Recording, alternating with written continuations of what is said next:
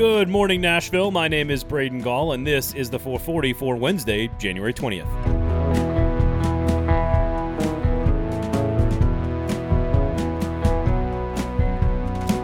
We got a lot of fun stuff on the show today, trying to lighten the mood a bit after yesterday, if you want to call it that. Yes, there are all kinds of coaching searches going on, but we've got some hilarious drama in the AFC South down in Houston that we need to discuss. The Predators got their first game canceled, the Volunteers' inexplicable showing in Gainesville, and an in depth update with the Tennesseans' Drake Hills about what the hell is actually happening with the MLS and Nashville SC in 2021. Okay, I lied. Maybe it's not all that light after all. Oh well, on we go.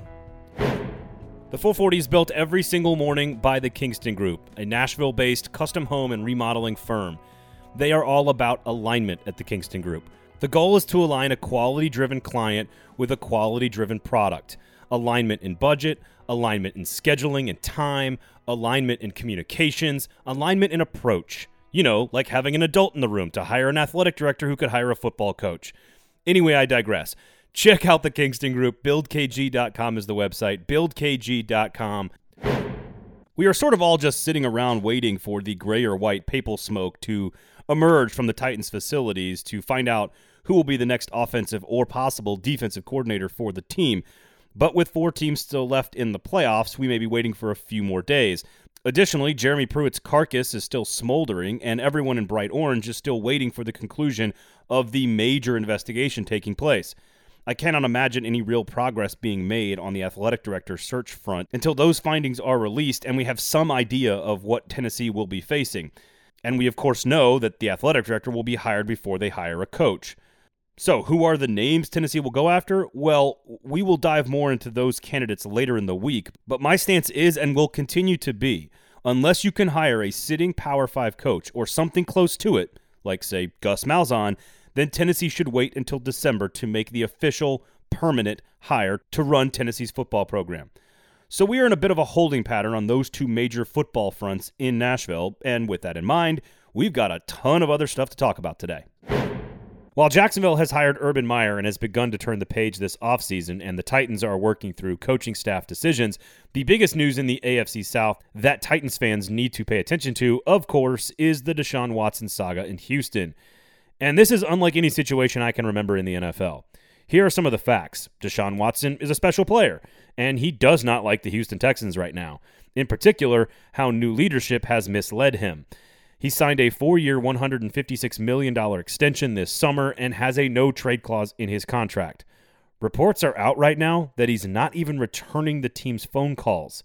Ghosting an entire organization in the NFL? This is borderline unprecedented territory because Watson has complete control and can dictate where he wants to go, NBA style. Meanwhile, the Texans have not yet hired a coach who would take this job without knowing if Watson is going to be a part of the future or not, and only have recently settled on general manager Nick Caserio, which of course was controversial due to how he was selected. Again, front office people misleading Deshaun Watson. As for Titans fans, the longer this saga plays out and the more dysfunctional this story gets, the better off the rest of the division is going to be. Now, is it possible that Watson approves of the head coach and things are ironed out and he decides he wants to stay? Maybe it all works itself out and maybe the new regime can begin to try to rebuild the organization from the ground up. But if Watson forces his way out, it completely changes the dynamic of the AFC South forever and any place that Watson may land. Without an MVP candidate running the offense, there is nothing left to cover up the smell of waste that is emanating from this franchise right now. Best case scenario for Titans fans, the soap opera continues to crush the Texans, and Watson eventually gets traded to an NFC team where you only have to see him once every four years. Vegas odds currently have the Jets, Dolphins, Bears, and Broncos atop the list, a lot of AFC teams, but also the Indianapolis Colts are sitting there in the top five, according to the odds. Let's just hope he doesn't land in Indianapolis because with that collection of young talent, that offensive line, and that coaching staff, Watson would abuse defenses for the next decade, which would obviously be the worst case scenario for Titans fans, for sure. Real life is stranger than fiction, and the Watson Texans saga is the train wreck you cannot take your eyes off of right now. And let's hope it leads to Watson leaving the AFC South for good. The Nashville Predators, following their first loss of the season on Monday evening, did not get a chance to rebound against Carolina on Tuesday night as the game was canceled due to COVID issues. Now, these issues seem to be tied to Carolina. It appears, according to reports, that there were three player positives and one false positive as well, and not related to the Nashville Predators, which could affect their schedule. But it's just a quick reminder of how fragile the entire schedule is going to be this year in the NHL. It's already jam packed with games and very little space to move anything around, but the NHL did plan on this. They had to. The statement from the league on Tuesday afternoon indicated that the game will be rescheduled and announced as soon as it finds a home on the calendar. The big message today, of course, to Preds fans is buckle up as usual. Meanwhile, check out the Gold Standard podcast from 440 Sports with yours truly and the Athletics Adam Vingan out today with complete analysis from the first three games and a look ahead at the next week of action. Please rate, review, and subscribe. Tennessee played an extremely uncharacteristic game of basketball on Tuesday night. It was ugly from the tip off, frankly. The 75 49 loss, that's right, 75 49 loss in Gainesville to a shorthanded Gators team featured basically all of the things that the Vols pride themselves on not doing. They didn't rebound the basketball, they didn't force turnovers and turn the ball over, they didn't make smart decisions, they weren't efficient on either end of the floor, they didn't do any of it. Literally, none. Florida had 44 rebounds and 42 points in the paint and scored more points on Tennessee than anyone has all season. And the Gators didn't even have their starting center. The Vols were down 20 with five minutes to go in the second half, mounted a small comeback, and then played possibly the ugliest basketball I've ever seen. And we don't even have to really even discuss the first half. It was truly an inexplicable evening, especially considering Florida was out two of their main pieces. Maybe the press conference from Monday wafted its way down to the basketball facility this week, and Jaden Springer didn't play due to an ankle injury, and the team's leading scorer, Victor Bailey Jr., went 1 for 12 from the floor. Honestly, I'm not even sure why I'm still talking about this. There is nothing else to say other than you, David. I suppose you got to get a clunker or two out of your system before you make a deep tournament run in March, right? We haven't talked a lot of soccer lately, but we are almost to February, and we do not have a 2021 schedule announced yet for Nashville SC or anyone else in MLS. Well, there is a reason. So this morning, we bring in the Tennesseans Drake Hills to give us an update on when the MLS season could actually begin how all of these issues have impacted Nashville SC, and most importantly, to help us understand the labor drama that is currently ongoing between the MLS and the Players Association. So there is such thing as a force majeure clause in the current collective and bargaining agreement between the league owners of Major League Soccer and the Major League Soccer Players Association. Now, when the CBA was agreed upon, there was a force majeure clause embedded, which means at any point, considering extreme circumstances, one side can evoke the force majeure clause, which allows the two parties to come back to the negotiation table. Obviously, this is about the pandemic and the effects financially on particularly MLS owners. And what is really at the forefront of the conversation is player salaries. So, currently, without getting into crazy minor details, there's a lot of pandemic reaction talk for the season. Now, that is the reason why there has not been a schedule announced for the 2021 season.